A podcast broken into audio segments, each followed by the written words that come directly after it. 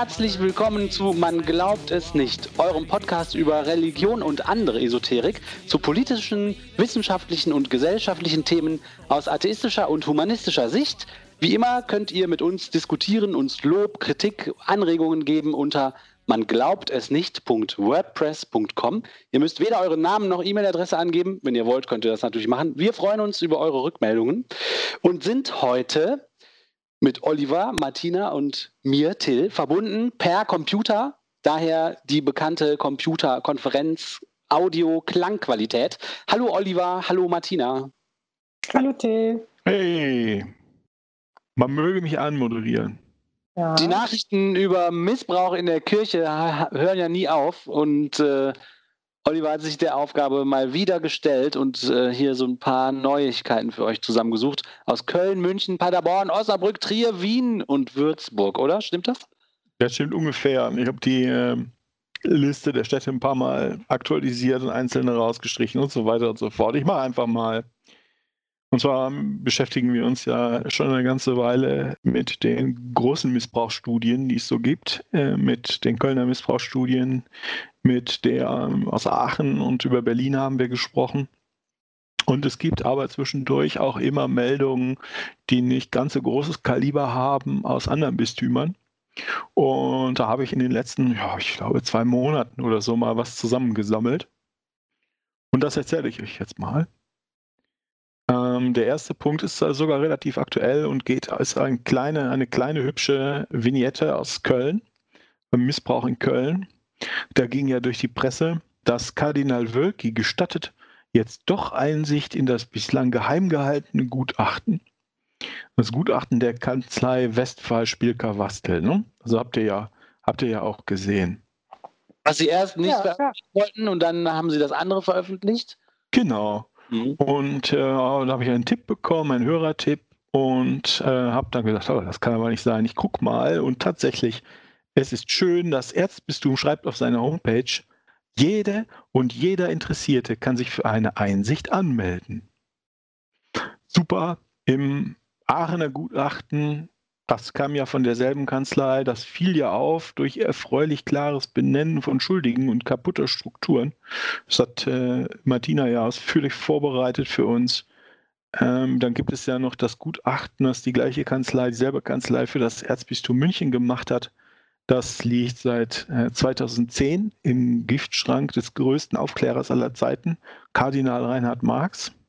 Also seit elf Jahren. Ich, ich vermute, das weiß ich aber nicht. Ähm, aber dass sie das äh, so nachhaltig versteckt halten, wird daran liegen, dass also massive Verfehlungen von Ex-Kardinal Ratzinger geheim gehalten werden sollen.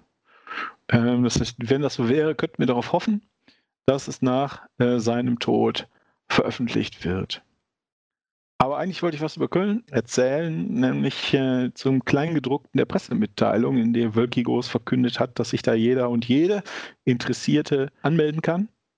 Es stellt sich raus, die Möglichkeit der Einsicht gibt es überhaupt nur von 25. März bis zum 1. April 2021, also exakt eine Woche lang. Ach du Scheiße.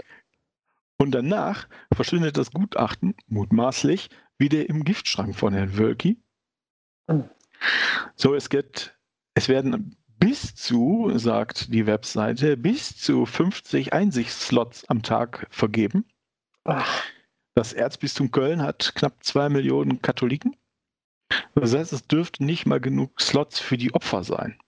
Wahnsinn. Sich ihr eigenes Gutachten mal anzugucken. Boah. Und dann gibt es noch eine ganze Reihe von Bedingungen, die erfüllt sein müssen, damit man sich das anguckt und unter welchen Bedingungen man sich das angucken kann. Für die Einsichtnahme, erste Bedingung, ist ein Zeitraum von bis zu 1,5 Stunden möglich. Aha. Ich glaube, das, das hat ungefähr 800 Seiten. Hm. Na super. In der Zeit kannst du dir wahrscheinlich gerade eben deinen eigenen Fall raussuchen, wenn du einen Termin kriegst. Bitte beachten Sie die äußerungsrechtlichen Hinweise, deren Kenntnis Sie unterzeichnen müssen. Vor der Einsicht müssen alle persönlichen Gegenstände abgegeben werden. Was? Es dürfen keine Mobilfunkgeräte, Kameras etc. mit an den Platz genommen werden. Ah. Das Gutachten der Kanzlei Westphal Spielker Wastel darf nicht durch Fotografien vervielfältigt werden. Notizen sind während der Einsichtnahme in beide Gutachten erlaubt. Eine Veröffentlichung kann zu einer äußerungsrechtlichen Haftung und Inanspruchnahme durch Betroffene desjenigen führen, der das Gutachten oder äußerungsrechtlich unzulässige Teile daraus veröffentlicht. Also die drohen mit den großen Keulen. Das ist ja total unverschämt.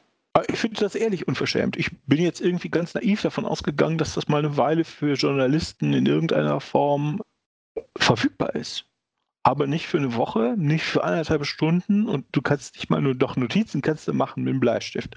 Aber ich meine, was soll das denn? Das ist eine Unverschämtheit. Das ist wieder das typische Ding, dass die Presse dann nur den ersten halben Satz kolportiert und das Kleingedruckte fällt dann weg und in der Öffentlichkeit bleibt der Eindruck, ja guck, er hat es doch veröffentlicht.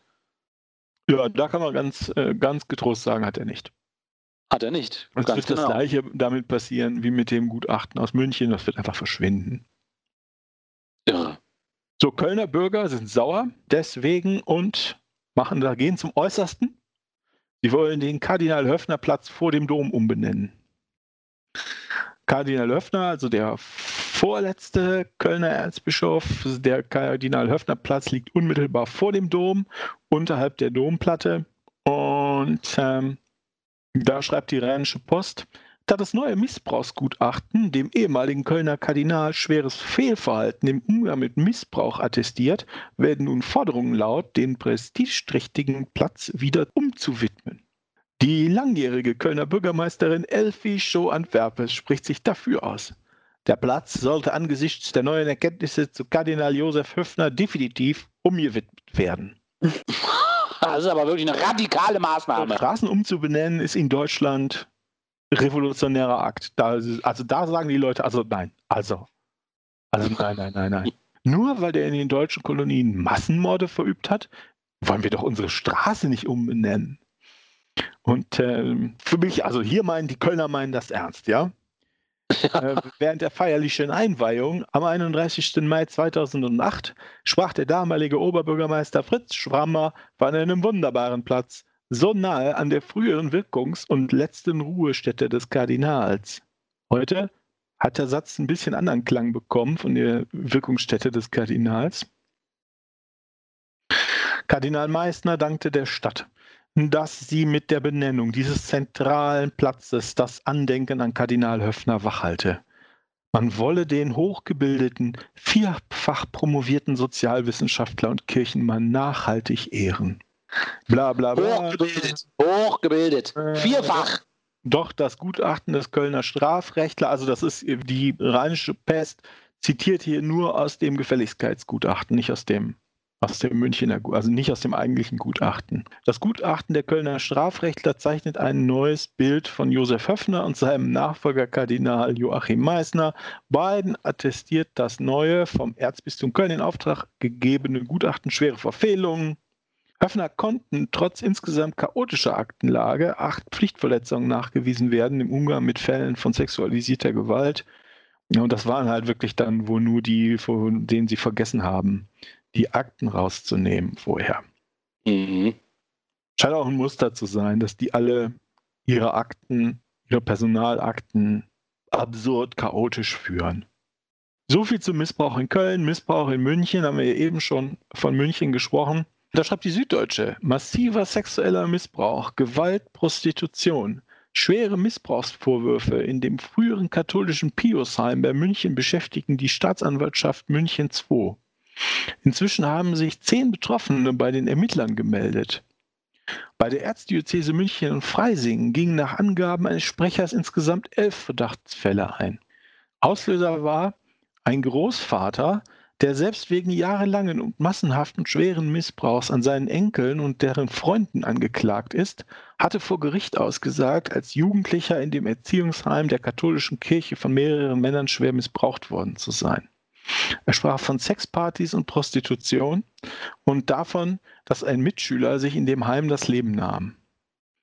Und die Berichte über diesen Prozess haben offensichtlich dazu geführt, dass ähm, dass sich jetzt die anderen Betroffenen gemeldet haben. Mhm. Das ist ganz, das ist ganz interessant. Man hört jetzt ab und zu von einzelnen Kinderheimen. Mhm. Und was man von denen hört, geht eigentlich alles in die gleiche Richtung. Ja. Da geht es nicht mehr um einzelne Missbrauchstäter, sondern wirklich um organisiertes, ja, im Wesentlichen Prostitution. Wie heißt das denn? Zwangsprostitution? Ich weiß da kann ich mal einen Begriff für. Ähm, Zwangsprostitution von Kindern und Jugendlichen.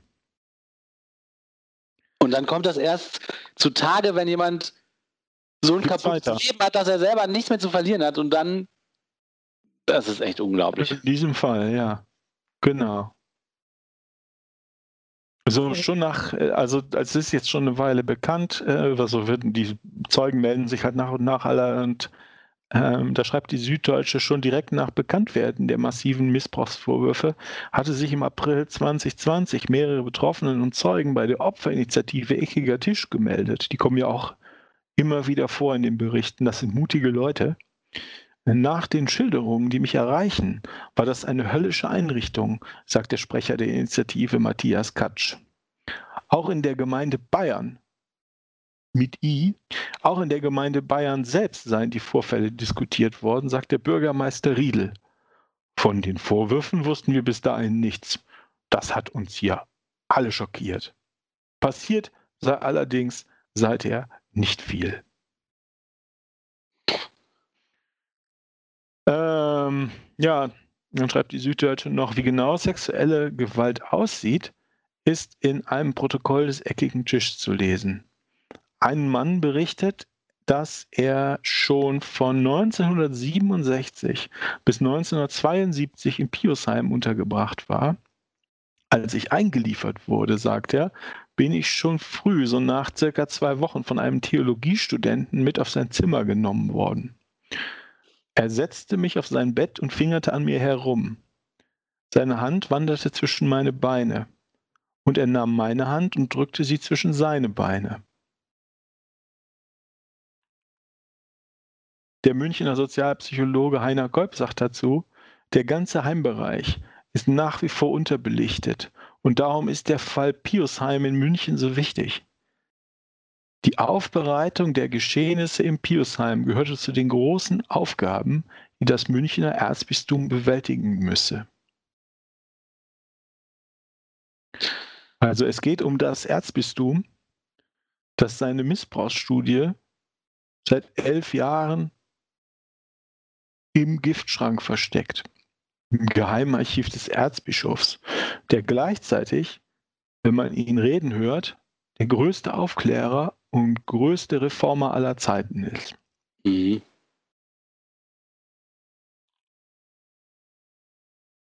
In Osnabrück. Da hat ein späterer katholischer Diakon eine Jugendliche im Emsland über drei Jahre sexuell missbraucht. Bei den ersten Taten sei sie 14 Jahre alt gewesen. Der damals als Chorleiter engagierte Mann habe ihr unter anderem immer wieder aufgelauert, sie unsittlich angefasst und ihre, in ihrer Anwesenheit ornaniert. Wie das Bistum in einer Stellungnahme mitteilte, ist der Beschuldigte erst einige Jahre nach diesen Ereignissen zum Diakon geweiht worden. Ich vermute, das soll so eine Art Entschuldigung sein. Ähm, ich frage mich, wieso zur Hölle weiht ihr den zum Diakon? Klar. In einer Konfrontation aber der Beschuldigte die Vorwürfe eingeräumt. Das Ermittlungsverfahren sei eingestellt worden, weil die Taten zur damaligen Zeit nicht strafbar gewesen seien. Ah. So, soweit das Bistum. Die Betroffene selbst gab gegenüber der Zeitung an, noch immer unter den Vorfällen zu leiden und warf dem Bistum vor, die Taten zu verschleiern. Weder die Mitglieder noch die Gremien der Gemeinde, in denen der Beschuldigte tätig war, seien über den Grund für sein sofortiges Ausscheiden informiert worden. Das Bistum erklärte dazu, es habe nach sorgfältiger Abwägung auf die Veröffentlichung der Vorwürfe verzichtet. Was ist das denn? Ja, sorgfältige Abwägung, ne? Genau. Mhm. Ja, nun ist, das ist ganz interessant. Es geht ja nicht um die Veröffentlichung sondern es geht darum, dass sie dem Vorgesetzten mal sagen, also pass mal auf den auf, lass den nicht an Kinder ran. An Ja. junge Mädchen. Ach, immer dieses nicht strafbar. Das ist doch nicht das einzige Argument. Also dann waren es vielleicht Taten, die noch nicht strafbar sind, aber das heißt ja nicht, dass sich das nicht noch ändern kann in Zukunft. Ja, Also das heißt ja auch nicht, dass da nicht noch welche kamen, eben. die strafbar waren. Ja, und dass man heute noch an dem festhält als Organisation, heißt das ja auch nicht. Ne? Also, Gut. Missbrauch in Paderborn. Da gibt es gute Nachrichten. Im Bistum Paderborn wird der Massenmissbrauch durch die Kirche in einer Studie aufgearbeitet. Und zwar wird die, auf, wird die durchgeführt im Auftrage des Erzbistums durch die Kirchenhistorikerin Nicole Priesching ach an der liebe Zeit. Universität Paderborn. Die Kirche untersucht sich selbst, ja. Ja, pass auf. Eigentlich nicht. Denn die Untersuchung bezieht sich auf die Amtszeiten der Erzbischöfe Lorenz Jäger und Johannes Joachim Degenhardt von 1941 bis 2002. Der aktuelle Erzbischof von Paderborn, Hans-Josef Becker, trat am 28. September 2003 sein Amt an. Ah, das muss dann nicht untersucht werden. Das weiß er ja selber. das weiß er wohl selber, ja. Ach du Scheiße. Die katholische Laienvertretung im Erzbistum Paderborn hält die Missbrauchsaufbearbeitung nicht für ausreichend. Ach, Ach, wir auch nicht. Äh, was sie aber auch sagen, sie dringen dazu, nun zudem auf eine Erweiterung der Studie um psychologische und soziologische Sichtweisen, um systemische Kon Konsequenzen ziehen und Veränderungsbedarfe eruieren zu können. So, das klingt erstmal, was hast du äh, mal vor einer Weile gesagt? Ähm, wie ein Stock im Arsch, hast du, glaube ich, gesagt, äh, Till. ähm, aber das ist ja auch, also es ist natürlich total lächerlich, dass sie äh, kurz bevor der aktuelle Typ auftaucht, aufhören. Das ist Mhm. wirklich extrem lächerlich. Aber der zweite Punkt bezieht sich halt auch wieder darauf, dass sie halt sich nur irgendwie immer an formal juristischen Sachen festhalten und die Mhm. Leute hier, die, die katholischen Laien sagen halt, nee, nee, nee, psychologisch und soziologisch bitte. ja. Was ist denn da los? Also ich muss sagen, ich fand das, das fand ich schon spezifisch, also es war schon noch dreister hm. und es hat keinen interessiert. Ne? Ja, ja, genau. Es interessiert mal wieder niemanden. Missbrauch in Trier. Es gibt die Schönstadtbewegung oder auch die apostolische Bewegung von Schönstadt. Das ist eine internationale Vereinigung von Gläubigen in der katholischen Kirche mit apostolischer Ausrichtung. Fragt mich nicht, was das heißt. Äh, Es ist ein, halt ein konservatives Anhängsel der Kirche, ein kon ein, äh, konservativer Zweig der Kirche. Der wurde gegründet von Pater Josef Kentenich. Ich glaube 1948. Weiß ich nicht. Habe ich nicht rausgeschrieben.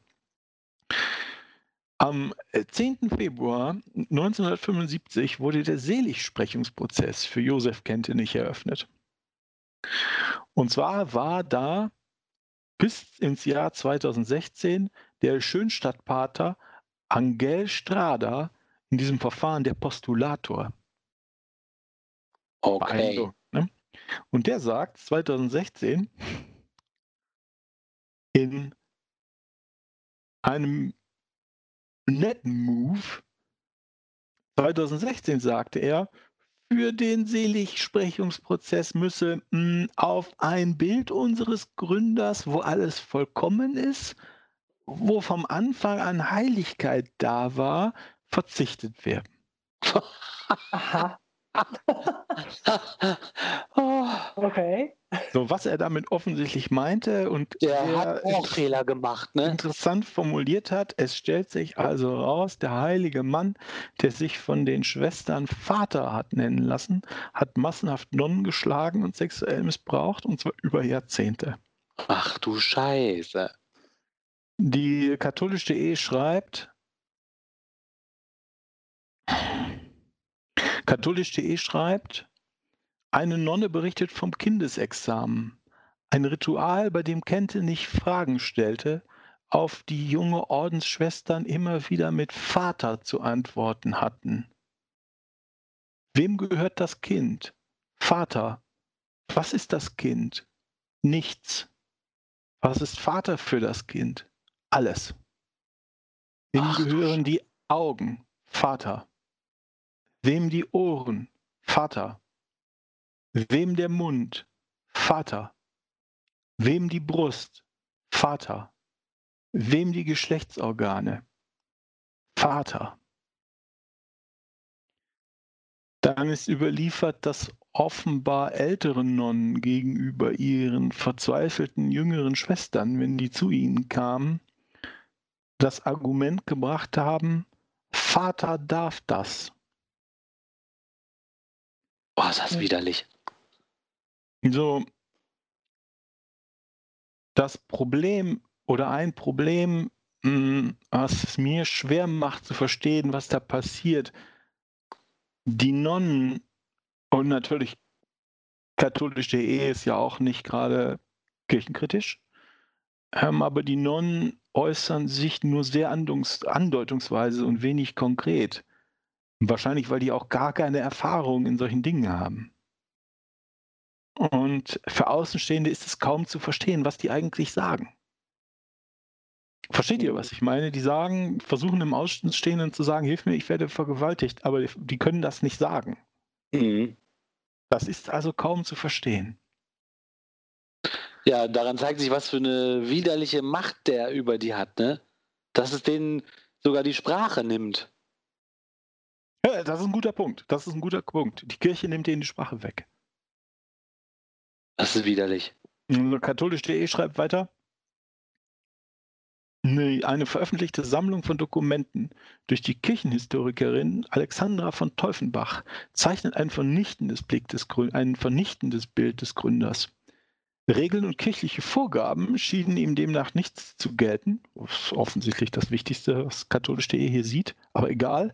Seine Organisation strukturierte er bewusst so, dass, um sie vom Rest der Kirche abzuschotten, Wer den Machtanspruch des Vaters hinterfragte, wird isoliert und mit psychischer Gewalt zu brechen gesucht. So.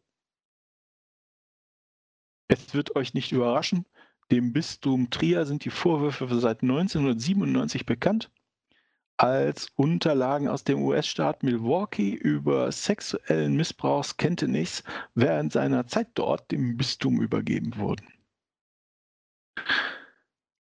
Ja, da war er mal, was weiß ich, was man da so macht. Ich würde jetzt ja sagen, Forschungsaufenthalt, was auch immer die da so machen, Fortbildung oder was auch immer, und hat da auch rumge, rumgewütet. Also Sie wissen das, oder Sie wissen, dass da was nicht stimmt seit 24 Jahren. Was macht der Trierer Bischof Ackermann? Katholisch.de schreibt, wie das Bistum am Freitag mitteilte, habe der Bischof Stefan Ackermann, nee, habe sich Bischof Stefan Ackermann für eine veränderte Vorgehensweise entschieden und statt einer Historikerkommission über den Fall eine Expertengruppe einberufen. Das ist erstmal gut, ne? Eine Expertengruppe. Eine Expertengruppe, ja, ja. Da sagt er, nachdem ich mich mit Expertinnen und Experten beraten habe, die ich in diese Kommission berufen wollte, ist mir klar geworden, dass wir hier einen anderen Weg gehen müssen, so Ackermann. Die Mitglieder der Gruppe wurden nicht bekannt gegeben. Laut der Mitteilung besteht sie aus Wissenschaftlern sowie Vertreter des Palutinerorden, in dem der Mann Mitglied war, und der Schönstadtbewegung. Daneben gehören neben Kirchenhistorikern auch Vertreter der Pastoraltheologie und Religionspädagogik zu den Experten. Die Kirchenhistorikerin Alexandra von Teuffenbach, deren Recherchen und Veröffentlichungen zur Einsetzung der Gruppe geführt haben, ist nicht beteiligt. Mhm. Also, die untersuchen Massenmissbrauch in diesem religiösen Orden oder dieser religiösen Bewegung oder was auch immer das ist, ja. Die bilden eine Kommission aus Vertretern des Mutterordens, der Bewegung selbst Kirchenhistorikern, Pastoraltheologen und Religionspädagogen. Ja. Ein Satz noch. Das Seligsprechungsverfahren läuft weiter.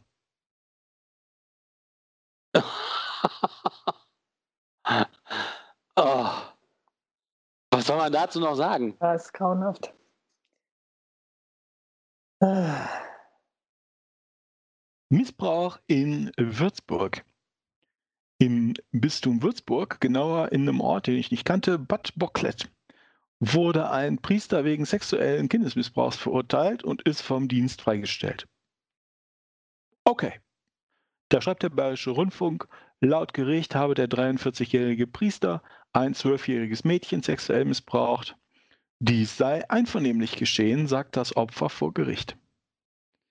Weil das Mädchen damals aber unter 14 Jahre alt war, verurteilte das Amtsgericht den Mann wegen sexuellen Missbrauch eines Kindes. Der verurteilte Priester hat am 25. Februar 2021, also oh, vor etwas über einem Monat, nach der rechtskräftigen Verurteilung auf die Pfarreien der Pfarrgemeinschaft Heiliges Kreuz Bad Bocklet verzichtet. Also das bedeutet also, dass er sein Amt da als Priester nicht mehr ausübt. Bischof Franz Jung hat den Amtsverzicht angenommen. Okay? Okay. Soweit verstanden? Ja. Was machen jetzt die Gemeindemitglieder? Hm? Machen die überhaupt was? Sind die vielleicht froh, dass er weg ist? Die engagierte Christin Ulla Dempsey aus Steinach wünscht sich, dass der Priester wieder in die Pfarreigemeinschaft zurückkommen darf. Dafür sammle sie mit vielen Helfern Unterschriften. Oh. Hat Dempsey sie den hält, Schuss den, nicht gehört? Dempsey hält, nein, sie hält den Priester für unschuldig. Mhm. Nach ihren Worten seien viele in der Pfarreiengemeinschaft davon überzeugt, dass es sich um ein Fehlurteil handele. Dempsey rechnete mit, äh, rechnet mit mehreren hundert Unterschriften. Auch eine vierstellige Zahl sei dabei möglich. Sie beschreibt den Priester als einen äußerst lieben, netten und hilfreichen Menschen. Er habe alt und jung begeistert. Ich kann mich nicht daran erinnern, wann wir einen Priester hatten, der die Menschen so in seinen Bann gezogen hat. Die Menschen lieben es, seine Gottesdienste zu besuchen. Auch Bernd Theo Hansen, Pfarrgemeinderatsvorsitzender aus Bad Bocklet, hat eine Unterschriftenaktion gestartet. Nach seinen Angaben laufe diese seit wenigen Tagen. Die Listen seien noch im Umlauf und würden regen Zuspruch finden. Also die Leute sind doch auch bescheuert. Was soll das denn? Das weltliche Gericht stellt fest, das geht nicht. Und dann sagt die Gemeinde, aber der ist doch so nett. Oder was? Was ist denn mit den Leuten los? Also, Ist doch wie immer. Der Pfarrer ist so nett. Ja, das bisschen Missbrauch. das die wollte es ja auch. Die wollte es ja auch. Also, das ist ja unfassbar. Wie alt ist der Mann? 43. Und die, aber was ist denn mit den Gemeindemitgliedern? Also, das, ehrlich gesagt. Ja, aber das, das sind die Leute, über die wir immer reden, weil sie nicht aus der Kirche austreten. In diesem Ja. Fall, die sind halt auf der Seite der Priester. Ja, Ja, der, der das- Priester ja. ist doch so nett. Und der Weihnachtsgottesdienst war so schön. Das war so begeisternd, ja. Das ist, also, das ist echt. Ja, gut, wenn die so drauf sind, dann keine weiteren Fragen, euer Ehren. Ja, deshalb, warum sollte die Kirche sich ändern? Warum denn? Ach. Die Katholiken, die Katholikinnen, die Katholiken sammeln Unterschriften dafür, dass sich nichts ändert. Unglaublich. Bisschen Ja. Missbrauch. Das ist echt bitter. Das ist richtig bitter.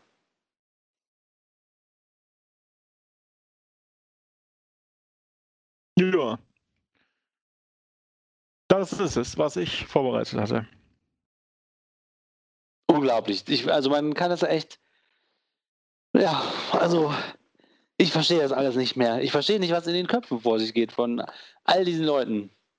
Ich verstehe nicht, warum die Leute nicht viel mehr austreten und so weiter. Also, Also ich fand, das hat ja dieser, also dafür war der Broadcast ja jetzt auch ganz, ganz nützlich, halt so zu zeigen, wie also naiv und oberflächlich, also natürlich aus Gründen der Bequemlichkeit, ne, wie Oliver das ja richtig sagt, an dieses Thema rangegangen wird. Ne, und diese unangenehmen Sachen, die hält man halt fern. Und das Ja. ist ja auch, da schließt sich ja der Kreis jetzt am Schluss wieder. Ach, wenn doch der Gottesdienst so toll ist und ach nee, und wenn jetzt der, jetzt haben wir so einen tollen Pfarrer hier. Ja, ne, und die Nachbargemeinde, die haben vielleicht gar keinen mehr oder dann kommt er wohl möglich aus Afrika, weil aus Deutschland gibt es ja keinen mehr. Keine Ahnung, mhm. ich weiß nicht. Vielleicht ist er auch aus Afrika, ist egal.